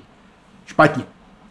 A druhý, e, druhý problém, takže toto je jedna věc, co to A druhá věc, a teď se dostávám k té umělé inteligenci, Druhá věc, která je naprosto zásadní a všechny studie to potvrzují už od dob Konráda Rengena, je druhé a třetí čtení. Ten to zvýšení senzitivity a specificity je především, pokud se dělá dvojí nezávislé hodnocení. To znamená, my třeba u mě na klinice všechny vyšetření hodnotí vždycky dva lékaři. U řady vyšetření si je ještě pak prohlíží někdo třetí jako specialista, to znamená, když ráno přijdu po šesté, tak první, co dělám, je si z předchozího dne prohlížím všechny CT, část magnetů, kde je vyšetřený břicho, kde jsou vyšetřený střeva játra a dívám se, co já tam vidím a podívám se, jestli je to v závěru. Není to standardní druhý čtení, ale zachytávám, dneska samozřejmě už mým, protože jak já blbnu a zlepšují si schopnosti mým doktorů mě na klinice, tak se to srovnává spíš, už bych měl dělat první a oni mě druhý. Nicméně v určitou dobu to bylo tak, že prostě jsem to dělal, když jsem byl v cizině. A vždycky byla strašná strana, když jsem volal, teď posun časový. A dokonce jsem to měl, tady jsem byl napojený na ty přístroje u mě v nemocnici a jsem tam s ním zasahoval do popisu. Tak si vente, že sedíte na CT, popisujete šéfe v Americe, tak vy jste za vodou a najednou se vám to začne hýbat myš, protože šéf vám sebral jaksi přístupový práva, začne vám přepisovat ten popis. A dokonce oni jeden čas měli pocit, že tam mám někde kamerku a sleduju, Ale to nebylo, to se nikdy tak takhle daleko nešel. A tady to druhé čtení, respektive třetí čtení, výrazně eliminuje riziko percepčních chyb a diferenciálně diagnostických neznalostí. A tady já vidím obrovský prostor pro artificial intelligence. To znamená, já si dokážu představit, že udělám první čtení a mezi druhým čtením a prvním čtení umělá inteligence udělá nějaké vyhodnocení nebo udělá předvyhodnocení a já prostě zvýším to, co z těch metod můžu vysosnout. Zvýším ten, protože ten potenciál je dán fyzikálním principem těch metod, anatomii, fyziologii a všechna ta limitace jsou pouze u nás, u našich znalostí, u schopností to správně nastavit, komunikaci s klinikama, řekněme u pacientů, u jejich zdravotních problémů. Tady vidím obrovský prostor. Nevěřím úplně tomu, že by se podařilo dosáhnout toho, že to bude všechno automaticky. Ale máte screeningové metody. Teď máme screening karcinomu prsu. Vzniká screeningový program karcinomu plic. A screening má z mého pohledu, a teď to není nic, co bych měl podložené daty, ale odpovídá, mám to podložené, řekněme, daty parlamentního institutu politickými daty. Screening dělá první generace, která ten screening pustí. To jsou většinou špičkoví odborníci na vrcholu potravního řetězce, protože musí prosadit politický screening. A musí to být odborníci, aby je politici slyšeli. Ti ho prosadí. ten screening je vždycky velmi zajímavě hodnocený, takže tito lidi se do něho vrhnou a věnují se mu. Takže ta první generace těch, co dělají screening, jsou jednak špičkoví odborníci, navíc teda se tomu vrhnou a baví je to a jenže teď pomalinku buď odchází do důchodu, nebo ho už si vydělali, tak chcou být rentiéři, nebo chcou zaměstnanceně. A teď to nemyslím nějak zle, ale hledejte absolventa lékařské fakulty, který 6 let studoval, vyhazovali ho od škoušek, mučili ho s diferenciálníma diagnostikama, s laboratořema, jo, státnice šílený, a on pak celý život bude popisovat párový orgán ve dvou projekcích, to znamená, do smrti bude dělat mamografie. Jo? Ono, ne, že by prsa byl škaredý orgán, jo? ale popisovat 60, 70, 80 každý den, jo? časem se vám to zprotiví. Jo? A teď samozřejmě tím pádem se jakoby zhoršuje kvalita těch, co tam jdou, teď to nemyslím nějak zle, tak logicky, kdo tam půjde, ten, kdo chce věnovat se třeba rodině, nebo prostě jen tak. A najednou vám klesá kvalita toho screeningu. A vy se dostanete do situace, druhá generace, třetí generace, jsou vlastně lidi, kteří sice se věnují full-time screeningu, ale de facto to nejsou doktoři, ani radiologové, jsou to popasovači mamografií. A neumíte to vymyslet jak, protože vy potřebujete, aby se systematicky té problematice věnoval, aby měl ty obrovské počty, jo, ale přitom chcete, aby byl ještě špičkový odborník a uměl teda medicínu jako taková. To nejde. A tady vidím obrovský proces, prostor pro umělou inteligenci, jak si ve screeningu, v detekčních programech, tady v tomto, kdy vlastně on eliminuje, ten program eliminuje jaksi e, tu kvalitu a prostě udržuje určitou vysokou kvalitu. A když ten supervisor nad tím programem je opravdu nějaký odborník, tak tam si dokážu představit, že vlastně ta odpovědnost půjde za jaksi programátorem nebo za tím programem jako takovým furt to neřeší to, kdo to bude hradit, jestli pojišťovna, pacient nebo nikdo. To byla vyčerpávající odpověď. Já jsem moc já děkuji. Jsem se... Já jsem moc, já jsem moc omlouvá, ale to je opravdu, to je, to je opravdu veliký problém. Něco tady toto. jsem doufal, že jako to je, musím říct, asi nejzajímavější názor, co jsem na to slyšel zatím. No ne, tak jako mně se líbí umělá inteligence samozřejmě, že kdo by se jako nelíbí. Teď jde o to, co si pod tím představujete, co chcete, co od toho očekáváte, proč to chcete, co chcete dosáhnout, co je cílem. Chcete eliminovat doktory, chcete skončit výuku na lékařské fakultě a jenom vyvíjet programy, nebo jako co je cíl. Jo? A vy si musíte uvědomit, že když teda nahradíte jednu generaci, tak pak nebudete mít druhou generaci, která by nastoupila, když zjistíte, že jste šlápl vedle. Jo? To není tak jako úplně specializace je výborná věc, ale nemá úplně možnost se vrátit. Jo? To není tak úplně jednoduchý. Jo? A e, opravdu tady je trestně právní odpovědnost, někdo to musí být. Máte to stejné, když máte telemedicínu. Že? Tak ono, Jo, tak se... Vy, rovnou, rovnou, Vy rovnou odpovídáte na otázku, otázky, která ještě nepadla. Tejte se. ne, tak rovnoměrně, jakože radiologie mi tak mým, řekněme, pololaickým názorem přijde jako obor velmi přátelský jako k telemedicíně, Přičemž jakože dovedete si představit, že někdy jako radiolog vlastně ani neodejde z domu a bude pracovat, že ani vlastně, jako když to řeknu, a je jako nadneseně, že ani vlastně nebude vědět, kde je ta jeho nemocnice. Ne, já neodcházím z parlamentu a pracuju, že? protože jsou napojený k nám do nemocniční sítě a popisu snímky ze své kanceláře v parlamentu. Takže ano. Ale zase si to musíte uvědomit ve všech těch konsekvencích já už jsem fakt starý, že? tak já jsem kdysi McCall, když vznikala Jan McCall a Strickland, profesor Strickland z Anglie, vznikla v rámci Evropy společnost pro telemedicinu, vlastně zakládající člen teleradiologické společnosti. A vlastně v rámci Evropské radiologické společnosti jsme tady tuto skupinu. A já si pamatuju první období, no tak musíme o tom debatovat, to byla tak asi, jak byla vaše otázka, se pokládaly ty otázky. Pak bylo období, kdy teda paní profesorka Strickland strašně vychrtlá paní. Pištět anglické umění. A pan profesor Jan McCall, a to byl takový pán, takový, no tak to zvážíme a podíváme se na to z různých aspektů, že? A teď ty ostatní se bavili o a řešili de facto problém svých zemí. Anglie řešila, že prostě hold platy nejsou jak v Americe, takže v Anglii vystudují, odejdou do Ameriky a oni neměli, kdo by jim dělal práci tak chtěli to řešit pomocí teleradiologie. Teď to můžou popisovat Indi, přes den v Indii, přes noc v Anglii máme časový posun. To stejný měli problém. Američani ty nás nezajímali v Evropě. A některé země toto řešili. Němci tento problém neměli. Ty nechtěli. Jenže pak koupili NDR A teď teda chtěli hold nějak vyřešit to, že v NDR ta medicína byla jiná než v NSR, takže hold chtěli, aby ti západní šli pracovat do NDR. To oni nechtěli, tak jim dali víc peněz, taky nechtěli. Tak říkali, tak aspoň jim to tam na dálku popisujte a hodnoťte. Tak to jako, že by, jako když to byl zaplacen. Pořád je to ten stejný problém. Tak vy jste v Anglii, jste tam pacient, tam vás léčí, udělají vám CT mozku, popíše to int, máte metastázu, on vám mu nepopíše, koho za to zavřel, toho inda v té Indii? Nebo toho, kdo ho pronajal? Nebo toho ošetřujícího doktoře a pitomec a nechal si to popsat indem v Indii? To není o indovi v Indii. To by popsal stejně blbě třeba doktor z Anglie, který sedí v Anglii. Nebo ind, který sedí v Anglii. Nebo Polák, Čech, kdokoliv. To je jedno, kdo to je. Ale pokud vám někdo popisuje něco na dálku, kdo nese odpovědnost za popis? Tak to je první mucha. Druhá mucha je, že jak jsme si tam na začátku řekli, tak čím ta metoda je sofistikovanější, tím víc ji mohu individualizovat podle požadavků klinika a podle typu přístroje. Jak to mám na dálku udělat? To znamená, popis na dálku je, že dopoledne někdo vysahu, vy, standardně vyšetřuje a pak druhý den odpoledne to někdo popíše. Ale tím pádem samozřejmě to jde, určitě ano. A je to řešení v situaci, kdy to jinak nejde. Určitě nepošlu radiologa s expedicí do Gronska, tak tam pošlu s nima CT, oni tam udělají těm CT a on to na dálku popíše, že jo.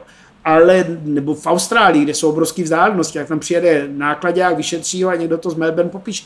Ale v normální zemi s koncentrací špitálu, jako mají všechny evropské země, je to nesmysl. A e, vy se ochuzujete o to, co z té metody můžete vytáhnout. Nemůžete to hodit na laboranta, nemůžete to hodit na nikoho jiného. Pak poslední aspekt, který je, jak zohledníte ty jiné vyšetření a ty jiné metody, které ten pacient měl. Protože to není o popsání, ale to je o tom, že taky byste si měli prohlídnout všechny jiná vyšetření, která měl, podívat se do dokumentace toho pacienta, prostě zohlednit řadu parametrů, říkal jsem Denert, bez obrázku nejdůležitější opad. To zná období, kdy teleradiologie byla cesta, kdy se řeklo, nedostatek radiologů v bohatých zemích nahradíme tím, že radiologové z chudých zemích si budou po nocích nebo odpoledne přivydělávat a využije si časového posunu, tak tato doba je podle mě nenávratně pryč, zůstává v některých soukromých pracovištích. Pak byla druhá doba, kdy se řeklo, dobrý, tak my máme Agel, my máme něco jiného v nějaké zemi podobného, jak je Agel, to je pět nemocnic v různých městech, proč by měly být v každé radiologové, budou v jedné a budou v těch pěti popisovat, budou dodržovat standardy, však budou mít vstup do systému. Ani toto úplně nefunguje. Ani toto zase z těch důvodů, co jsem říkal. Dnešní teleradiologie je opravdu daleko víc o tom, že když vy máte příslužbu, když vy máte noční službu, když vy máte konkrétní věc zodpovědět, tak jste na dálku připojený a můžete to zhodnotit. Existuje velmi zajímavá studie z Německa, kde opravdu posuzovali, jaký je rozdíl v péči o pacienty, kde ten popis a kde ta radiologie, nebo je dělána na dálku, kde je teleradiologické ošetření, a kde ten radiolog je v té nemocnici, zúčastní se indikační komise a je součástí klinicko-diagnostického nebo klinicko-indikačního týmu. Jednak v kvalitě té péče byl statisticky zásadní rozdíl, jednak v ceně té péče, ale i ve počtu špatných rozhodnutí. To znamená, v Německu toto úplně e, e, zasekli, úplně to zakázali. A definice teleradiologie, tak jak je dneska v Evropě v řadě zemí v zákoně a tak, jak ji doporučuje Evropská radiologická společnost, na dálku zajišťovat druhé čtení, supervizi v nemocnicích, v kterých pracujete. Kde to znáte, kde máte vstup do systému a kde ve jasně definovaných případech přivezou politrauma, tak vy to z domu popíšete, skonzultujete. Mladý to zhodnotí, vy uděláte druhý čtení. Přivezou pacienta, udělá se mu CT angiografie, lékař to popíše a skonzultují intervenčního radiologa, neurochirurga, kardiologa, aby se na snímky podíval a řekl, dá se udělat intervence, nedá udělat intervence. Odpovídal na konkrétní otázku. Ale zajištění standardního provozu pomocí zaměstnance na dálku, který v nemocnici nikdy nebyl, a byť by byl z té země nebo z toho města, je dneska pase. Je to cesta, kterou stále řada nemocnic volí. U nás v České republice to není povolené ze zákona, přesto to řada nemocnic dělá, protože kde není žalobce, není ani soudce. A, e, ale Evropská radiologická společnost to nedoporučuje. Já si myslím, že je to úplně to stejný, jako my jsme začínali s teleradiologií kdysi dávno s DHL linkama, byl to projekt Telekomu českého, nebo co to bylo tehdy ta firma. Můj jmenovec Válek ho zastřešoval, který tehdy tam dělal ředitele. A my jsme se tehdy propojovali pět kontinentů, protože tam byli kolegové z Austrálie, z Ázie, z Japonska tam byli, ze Spojených států, od nás z Evropy a z Jižní Ameriky tam byli z Buenos Aires. A měli jsme prostě jednou za třeba až tři týdny, že jsme se potkali, teď jsme tam, pře, jak si pomocí těch přenáši, obrázky jsme si přinášeli, diskutovali zajímavé pacienty.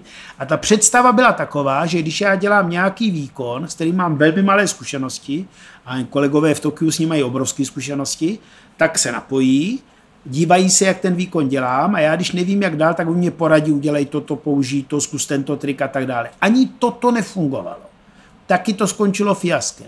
Já jsem si taky zažil období, kdy jsme tady toto se snažili dostat na kongresy.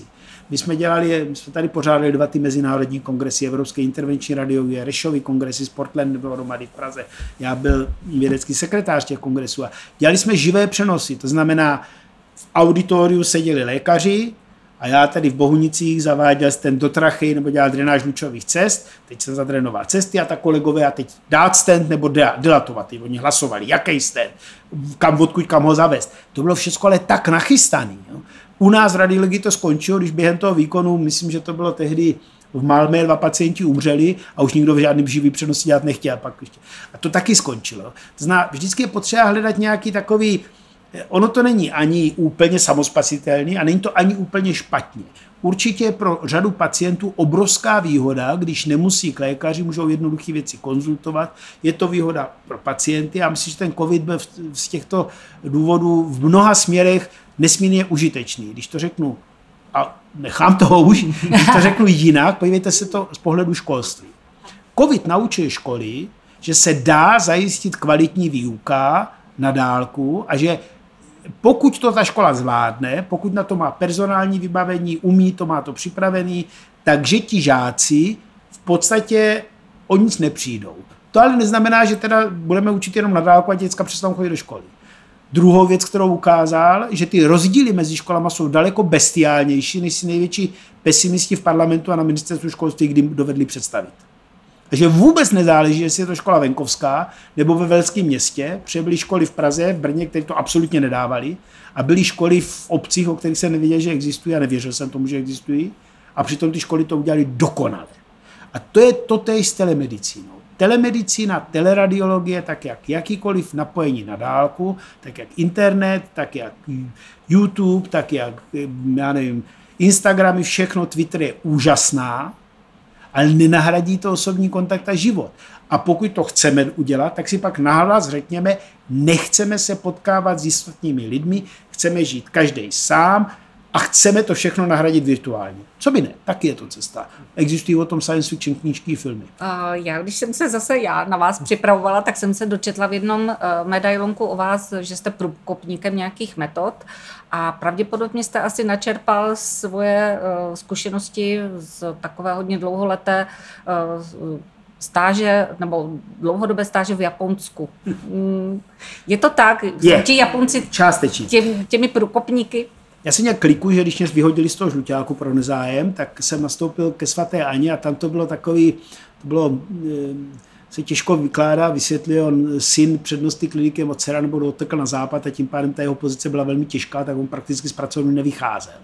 A ty jednotlivý detašované pracoviště byly tak, jak vy jste se ptal, interna měla svůj rentgen, chirurgie svůj rentgen a ten rentgen de facto, takže já byl přidělený na druhou internu, kde byl tehdy profesor Lupínek, který byl politicky, takže ta interna byla sná, ten rentgen tím pádem dobře vybavený a ještě můj tehdejší šéf, to asi nemá smysl takhle ani říkat a pýtat, ale prostě já to netušil, ale on byl opravdu mm, jaksi politicky velmi mocný. No. Takže vybavení toho pracoviště bylo velmi dobré a já jsem po škole bez atestace, bez všeho po vojně vlastně najednou se dostal k věcem, ke kterým se vůbec nemohli mladí tehdy dostávat. Jo? Profesor, nebo docent Krupat, současný, který tady byl u svaté Jany, byl, mě učil dělat intervence. Já jsem mohl dělat angiografii, intervence ráno. To prostě byla náhoda. To prostě je souhra náhoda. Tím, že teda šéf byl ten veselý a Lupínek byl, tak si nikdo netroufal na mě, protože čekali, že jsou minimálně kádrová rezerva do kávek. Jsem dlouho neslyšela. Taky se se mnou slušní lidi na té klinice nebavili, že? Vysvětlit jim, že teda já jsem se tam dostal ne, nevědomky, jo? Tak to mé mamince, která kurník ministrán tady do kostela, teď se se mnou nikdo nebavil, protože říkal, že jsem bolševická, jak tam já. No a tím pádem jsem začal dělat strašně brzo věci, které prostě eh, by jiní asi neměli takovou možnost. To prostě byla klíka štěstí souhra náhod. A začal jsem si dělat nějaké vyšetření toho střeva, tam byla úžasná paní primářka Simonová, neskutečná dáma. No a Petr Klupa mi říká, Vlastiku, no tak ona potřebuje někoho k RCP, ona začínala dělat RCP v republice. Tak nechceš tam s ní chodit, ona chce, já bych já tam chodit, tak tam choď ty. Tak já říkám, no tak Peťo, no tak, tak a nebo neuroradiologii, no tak tu neuroradiologii to dělá rod, on, no tak, to, tak to nedělá nikdo, gas, tak si přelení. A vlastíka, čo a to? A já říkám, no tak heli, no tak já, ta paní primářka, já jsem vás tady a to, tak si, teď ona byla taková opatrná, já samozřejmě pitomec po škole, ranář, no tak se tak, já, tam strčíme, tak mi to půjč, tak jsem si udělal několik RCP, čo budeme robit, čo budeme robit? No tak já tam strčil chobot, zachytil jsem kámen, teď se to nedařilo vytáhnout, tak ho zavezeme na chirurgii. Vlastně veď nás zatvore. No to prostě je hrozný, že jo? Ale e, prostě to je neopakovatelný. Že? A tím najednou jsem se stal jako osobním radiologem paní primářky Simonové, šéfky gastroenterologie u svaté Jany, krajské gastroenteroložky, takže mě všude vozila. A já zase, a nikoho nezajímalo, že ještě nemám atestaci, ani jedničku. No a teď někde jsme našli prostě, že článek, že se vyšetřuje, jak se tehdy Skaren kontext, že prostě se tenký střevo a že nějaký selink nějakou tak s maminkou, která teda uměla německy, já ne, Selink mluvil německy, babička Němka, že je sudecká, tak jsme psali, teď na to maminka vzpomínala, Selingovi někdy v tom 87. nebo se 6. dopis, pane profesor, něm, babička vždycky, jenom aby to bylo heflich, heflich, tak jsem česky moc neuměla, ona spíš německy, tak jsme to psali téměř Švabachem, Selingovi, že teda jsem ten mladý lékař, radiolog v Brně a že bychom rádi, jestli by teda nemohl mě nějaký poslat jaksi korik, kopí toho článku, protože v tom karen kontextu byly jenom ty názvy, taky kopí toho článku. Selík mě poslal do bolševického Československa krabicu, kde bylo šest sond na enteroklízu, kde byla eh, knížka, která mu ještě nevyšla, vytištěná, a jako dopis, a jak to, to, to, já jsem se pak s ním seznámil, když se nám ze sborem zpívat, tak jsme se seznámili, potkali a ten. No a teď já měl najednou vybavení, který v podstatě nemohl nikdo v té východní Evropě vědět, ho neměl nikdo ani na západě. Na Selin, který vymyslel enteroklízu, tak mě poslal sondu, popis, jak se to dělá knížku a tím pádem já jsem začal dělat u nás s těma sondama. Ta sonda ta byla na jedno použití, a ji používá 6 let, ale to je jiná. Ale... To to vždycky vypral? No samozřejmě dezinfekce a to jsme, to bylo prostě, nikdo neměl, že jo, to se nedalo ani dovést, jo. No a tak, tak jsme začali, no tak teď tím pádem, Helena, tak čo to je ta enterokliza, tak jsem ta knížku, ta, no ale to nikdo v Česku, na Slovensku, nikdy, tak sem jezdili pacienti z celé republiky z zahraničí, já jel do Motola Pavkovi udělat enteroklízu a tak jsem se seznámil s spoustou lidí, že. A no, pak teda jsme viděli článek od Meklera z Německa o ultrazvuku tenkého střeva, že by šlo to střevo vidět. Veselý měl prachy, dokázal ty ultrazvuky, tak jsme tam měli ultrazvuk, který tehdy nikdo u svaté Jany neměl, tam se chodili na něho dívat mladý hep a tak. No ale já jsem byl veselýho jakoby asistent, tak jsem tam dělal, co chtěl, tak jsem tam vyšetřoval. Když byli hodní, tak jsem je tam pustil. No a protože jsem měl s pánem svého času, že no, tak jsem si mohl dělat střeva, ženatý jsem nebyl nic, už jsem moc nespíval, no, tak jsem tam byl třeba do půlnoci a vyšetřoval jsem si střeva, naučil jsem se dělat ultrazvuk. Tehdy šlo dělat to, že mě dali resekát ze sálu, eh, mladí tam eh, skříčka a ostatní, takže patologama, oni mě do parafinu, ti to, co tam je vidět na patologii, já jsem si to udělal ultrazvukem, zjišťoval jsem si tu korelaci mezi ultrazvukem a tím, pak jsem byl pozvaný k Meklerovi, tak jsem na, na týden zajel, ještě s kolegyní tehdy Čermákovou a Mášou a myslím, že to bylo, a tam podívali jsme se, jak se to dělá, takže zase úžasný, no. A teď bylo po revoluci a najednou, a tak, takže já jsem měl jakousi takovou pozici, těsně Japšek, atestací, První otázka, profesor Kolář. Pane asistente, tak vy jste z toho Brna, tak nám povězte, co to je ta enteroklíza. My už jsme o tom tolik slyšeli a teď si vemte, že vás takhle zkouší atestaci. No, tak pochopitelně mějte nos dole. Jo? To je hrozně těžký. Jo? Já vím, že to není spravedlivý, ale prostě byla náhoda. A teď najednou volá sekretářka po revoluci, že je tady nějaký laufer, a chce mluvit s někým, kdo dělá gastrointestinální radiologii. Tak to jste, pane asistente, vy? Tak on by šel za vama.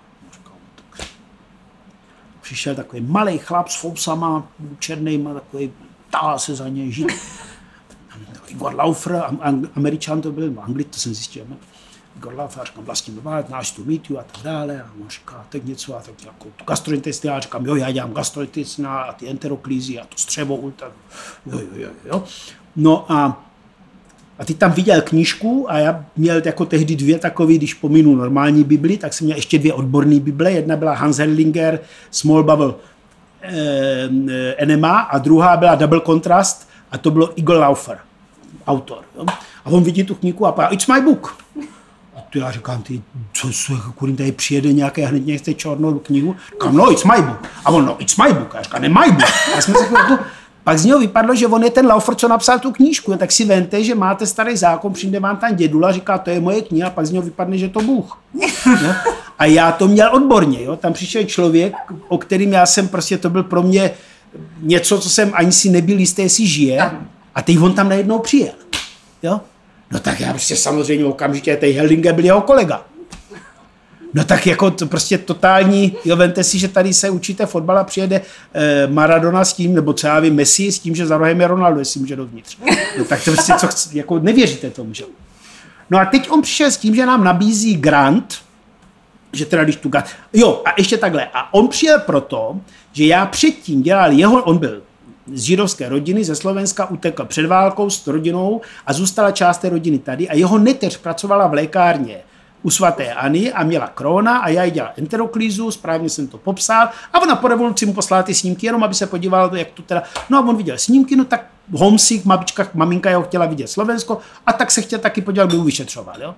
No a nabídl mě stáž ve Spojených státech a prej na rok hrazenou kompletně v Philadelphia, v Hospital University of Philadelphia. Jenže já už byl ženatý, teď ten sbor, teď té práce, tak, tak mu říkám, jestli by to nešlo, že by tam se to rozdělilo třeba mezi víc radiologů a že bych třeba jel na tři měsíce a pak, že by na tři měsíce. Takže nakonec jsme se domluvili, z republiky tam bylo postupně 12 radiologů po dvojicích, já tam šel s Tomášem Nebeským, taky výborná historka. Já jsem mu utekl v Londýně na letišti, protože jsem tam předtím zapomněl nějaký dokumenty, tak jsem si šel podívat do ztráta nálezu, že jsem prchl z toho letadla, kde se přesedalo bez pasu, jen tak nalehko, proběhl jsem, po revoluci všechno šlo, s tím, že jako jenom na chvilku a oni nechtěli pustit zpátky. Já neměl letenku, já neměl pas nic. A v letadle seděl nebeský a netušil, kam letíme. Ty říká, já nevěděl, co mám dělat, jestli lehnout pod kola, co je vůbec zoufalá situace. No nic. A takže jsme byli v té Filadelfii, nevím, tři měsíce na pracovišti, já gastrointestinální radiolog a tam byla meka, tam byl profesor Levin a ten nedělal nic jiného, než vyšetření jícnu dvojkontrastní. Hans Herlinger, ten nedělal nic jiného, než tenký střeva. Igor Laufer, nic jiného, než jícen, než tlustý střeva. Pak tam byl ještě jeden přes žaludek. Pak tam byl Rubezin, ten dělal jenom polikací akt. Prostě asistent Joshua, který jim dělal druhý čtení a promoval v 21. Jo? Takže prostě strašný koncentrát. Jo? Soukromá nemocnice a teď ten Laufer byl ještě jeden z vlastníků. Jo? Hospital University of Philadelphia. To znám, my jsme prostě neuvěřitelný přístup ke všemu. Byli jsme tam furt v té nemocnici z nebeským. Strašně moc jsme se to naučili. No a taky tam bylo několik mladých doktorů a někteří tam byli taky z Japonska, tak jsme se seznámili, no a tak já pak jel na nějaký, protože jsem se stal zakladajícím členem European Society of Gastrointestinal Radiologist, zase protože chtěli někoho z východní Evropy a znali akorát mě, tak jako potřebovali mě to doplnění východ-západ, jo. A tam byl profesor Itai, Yuji Itai z Japonska. A tak já teda samozřejmě pitome za ním šel, já nevěděl, kde je Itai, že jo. Itai tehdy byl velitel japonské radiologie. A to já nevěděl. A on, tak se mu klasika, že jo, je, já jsem byl v Americe, tam byl taky Japonec, neznáte ho? Takový to, vy jste z Brna, tak... A v Brně to funguje, v Japonsku to úplně... Z hodou okolností to byl jeho mladý doktor. A ten mu dává zase reference na mě, protože já v té Americe tehdy, když jsme byli na té stáži, tak jsem samozřejmě dělal přednášky o ultrazvuku z tenkého střeva, protože ti američani na ultrazvuk moc neuměli.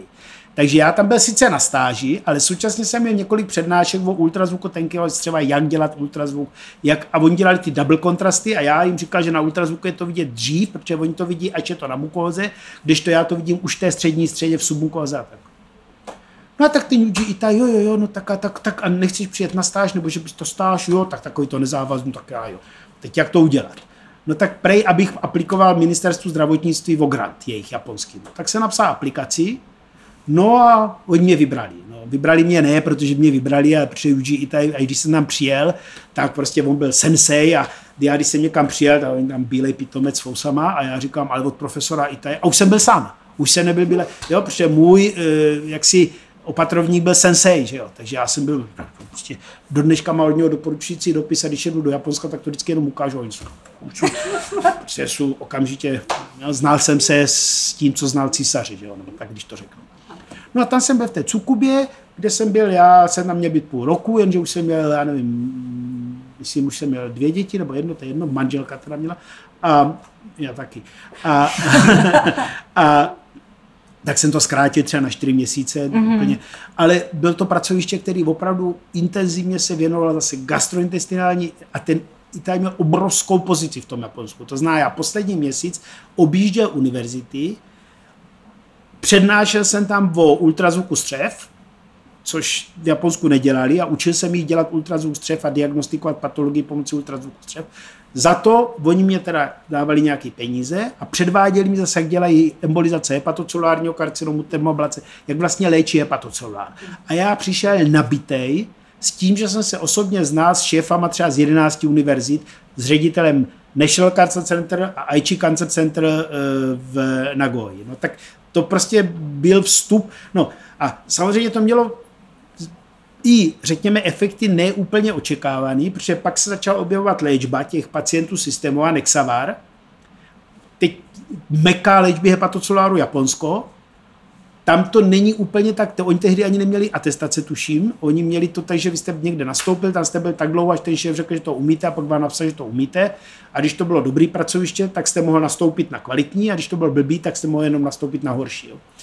Hrozně tam ta hierarchie byla. No a teď, teď oni eh, onkologickou léčbu podávali sami, že jo? chemoembolizace dělali sami, rozhodovali o dávkách. Jo? To úplně jiný systém, než byl tady, že žlutě kopec byl úplně někde jinde než oni. Prostě jiný systém. To oni taky úplně nerozlišovali a věděli, že já se věnu té onko, takže jsem šel Nexavar, zástupce firmy, gastroenterologická společnost, ne, ne, my chceme s profesorem Válka, to je radiolog. No, ale to byl Japonci. Hrozná sranda, vemte, že prostě tam, co člověk se před nima skláněl a oni, pane asistente, nebyl byste, oni se s náma umítají. Ale to jsou náhody. Jo. Takže ano, Japonsko bylo úžasné a tím, že jsme se vrátili, tady byl neskutečný tým, byl tady Rostě Vizula na onkologii, Zdenek Kala byl jako mladý, stejně jako já tehdy a tak. Takže my jsme najednou začali dělat vlastně první indikační komisi onkologickou, ještě se vůbec o nich nemluvilo nikde.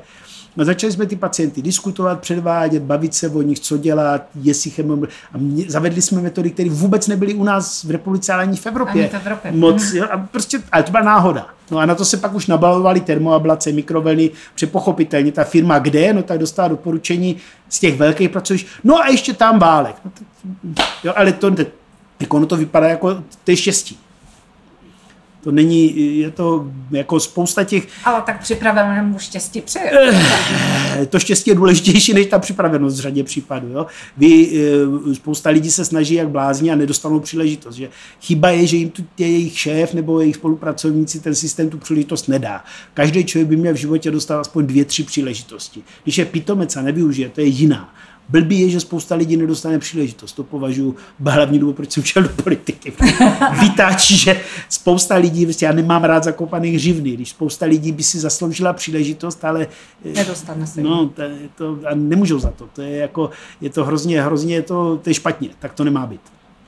Eh, my se tady měli před eh, dvouma dnama, no dávno, nedávno. Jsme tady měli pana profesora Hirta z Ústavu soudního lékařství a on se eh, nám pochlubil, že teda mimo těch pitev se setká sem tam i s těmi živými, ne, u něho to nejsou pacienti, klienti a vy jste se zase naopak se, zabýváte těmi naprosto živými klienty, ale přece jenom jeden k vám přišel hodně Trend. pozdě.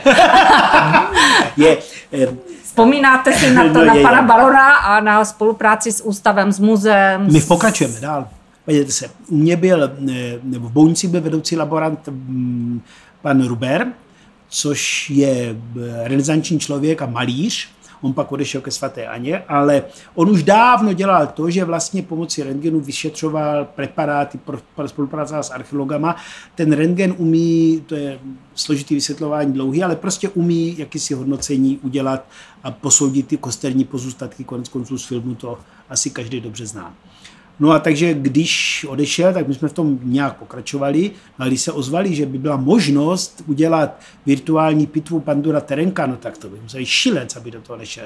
Ředitel souhlasil, fakulta souhlasila, děkan tehdejší souhlasil, no tak my jsme vlastně celý víkend hledali protokoly, nastavovali to. V podstatě já jsem tam měl úplně artificiální roli, laboranti museli vymyslet, jak to udělat, jak nastavit parametry. Pak ty obrázky dostat, to byl obrovský balík dat, to byste nevěřili, jaký byl problém dostat ten balík dat z naší nemocnice do programu, který byl... Je pravda, že vy vlastně u toho neživého člověka vlastně nemusíte hlídat to ozáření. Žádná tam, alara. Tam není, tam není žádná alara. Takže ne, naopak je to s výhodou, protože by tam byly nějaké mikroby, tak je zabijeme. Aha, vlastně, že vy, vy tomu mumii zachováte. ano. Aha, Ale... a, a ještě k tomu vám do toho nekecal pan baron. Ne, ne opravdu spolupracoval, zadržel dech vždycky z první doby. Přesně tak, ano. Perfektní, to ano. nic nebylo rozhýbaný. Neuvěřitelně zajímavé, jak to bylo zachované. To jako je to, ano, ano. Káně, jak byly vidět a tak. A e, my na tom pokračujeme. Já jsem se snažil nějakým způsobem dosáhnout toho, aby se dostali oni k přístroji, teď jste mi zrovna připomněla rest, co mám už půl roku, musím se hned na něho vrhnout, tak se vrátím, protože virtuální pitvy ve světě běží.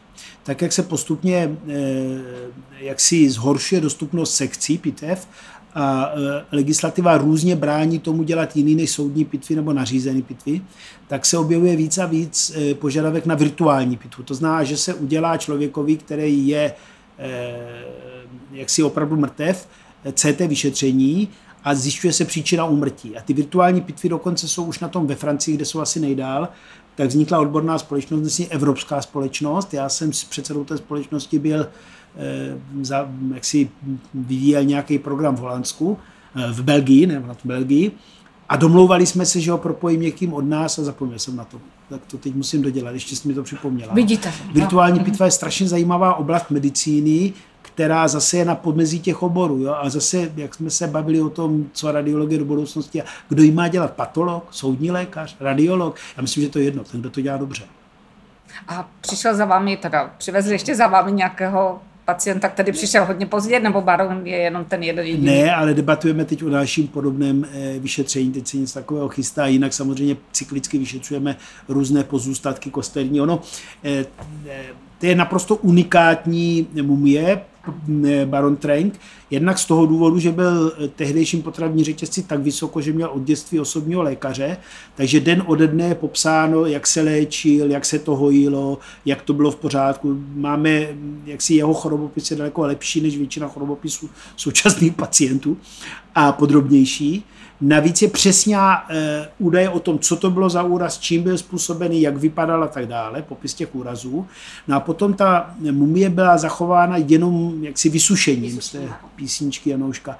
A e, všechny ty mumie, které jsou v čele s věčným Leninem, jsou vycpaný takže se nedají vyšetřit. Když se do nich něco nalije, tak to změní absorpční koeficient té mumie a de facto, jo, takže mumie, které mají anamnézu, jsou různě pryskyřicama nebo čím na, a nemůžete je vyšetřit, a nebo zase nemají tu anamnézu, když jsou zachovali. Mhm. Tady toto je jedna z mála mumí na světě, která je vyšetřitelná na CT perfektně, nemá žádný kov v sobě a přitom má perfektní anamnézu, takže se dá přesně korespondovat podle toho, jak to zranění je zhojený, jak se to hojilo a co se stalo. Dá se přesně říct, co se stalo po smrti, za života, kdy. Velmi zajímavá práce. A vy jste, myslím, vyloučili to, že nebyl postřelen. Ano, ano a taky takový ty pověsti, jak jsou, jestli ta jeho e, prsty a tak dále, co bylo jeho, kdy se mu to useklo, kdy o to přišel, to se taky podařilo tímto. Ne my, my jsme to pouze vyšetřili a neskutečně e, geniální paní docentka e, z přírodovědecké fakulty, která a ti, co na tom pracovali, ti výzkumníci, to byli nadšenci. A navíc teda člověk vždycky znovu, když pícha, si uvědomuje, jak pícha předchází pát, tak jasně, radiolog, profesor, že? my máme ty programy, my víme, jak to je správně a tam to jsou ti pitomci, co nemá smysl to učit. Teď přišla dáma, ještě ne doktor, a ona rozuměla programu, který byl dvakrát lepší než ten nejlepší, co já jsem kdy na rentgenu viděl. a pracovala s ním, dělala, že mi padaly oči z důlku. No. Uh, díváte se do střev a já nevím, komu vše...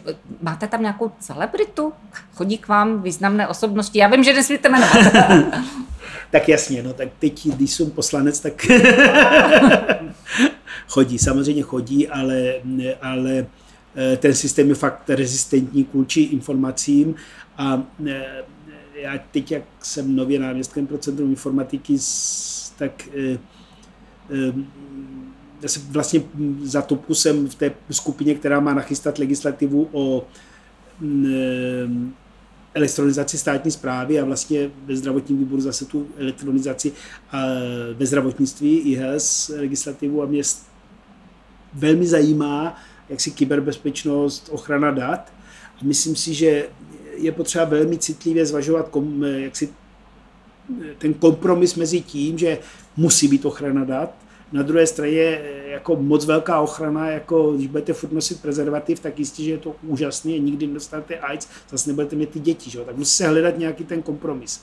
A sem tam si ho sundat musíte. A e, to tež platí ohledně toho GDPR, ohledně dat, e, ohledně kyberbezpečnosti a tady e, v České republice je to extrémně podceněné, extrémně to bylo všechno jaksi neřešeno a je potřeba to nějak posunout v řadě těch zemí, je potřeba to posunout a hledat cestu a pokud se ta jedna utrhne, tak ta druhá, no a právě když se bavíte o těch celebritách, Prostě to nejde o celebrity. Jo. Nikdo nechce, aby si prohlíželi moje mamografie, že? Mm. nebo mé manželky, nebo mé minky, nebo kohokoliv. Jo. Prostě a my bohužel, byť třeba u nás fakulta, si myslím, že etika se velmi silně učí a snad jediná, která je na tom líp, je Marek Korgovácha eh, v Motole, mm-hmm tak přece jenom člověk otrne. Prostě je to klient, je to zákazník, je to co si, co léčíme a neuvědomí si, že je to člověk, že je to eh, nechtěl by být, musí si, já neříkám, že můžu všechny léčit, jako bych léčil svý nejbližší příbuzný, ale pořád musí si uvědomit, že kdykoliv může být v roli toho pacienta a pokud systém není dobře nastavený, tak sebe větší mačo nedokáže ohnout ve svůj prospěch, aby se choval jinak. To prostě vy nedokážete ten systém moc ohýbat. Vy prostě, když je blbě nastavený, tak ve vašem případě se bude chovat stejně nebude se chovat v moci. Proto i v mým vlastním osobním zájmu je, aby ten systém se choval co nejlíp. Aby data pacientů byly chráněni před, tak doufám, že budou chráněni i mý. Aby ta péče byla co nejkvalitnější, před pak ta náhodná péče, která mě bude poskytnuta, bude taky kvalitní. A to si myslím, že je alfa omega to, o co by se každý šéf pracoviště, každý, kdo může do toho vstupovat, rozhodovat, měl snažit ze všech sil. Já se ještě vrátím k panu Baronovi, mě úplně teď vyvstanula jedna otázka. Má založenou kartu? Má. Má. Má samozřejmě, no. A ta není taky, ani když už je po smrti, tak není veřejná. Ne, my neskartujeme.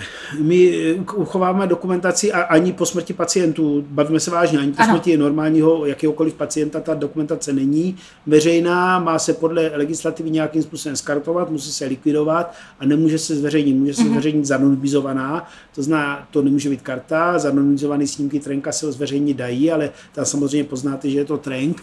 Nevím, jak by se získal souhlas příbuzných, ale tady je to velmi jednoduché, tady by s tím museli souhlasit kapucíni, protože ti jsou správci.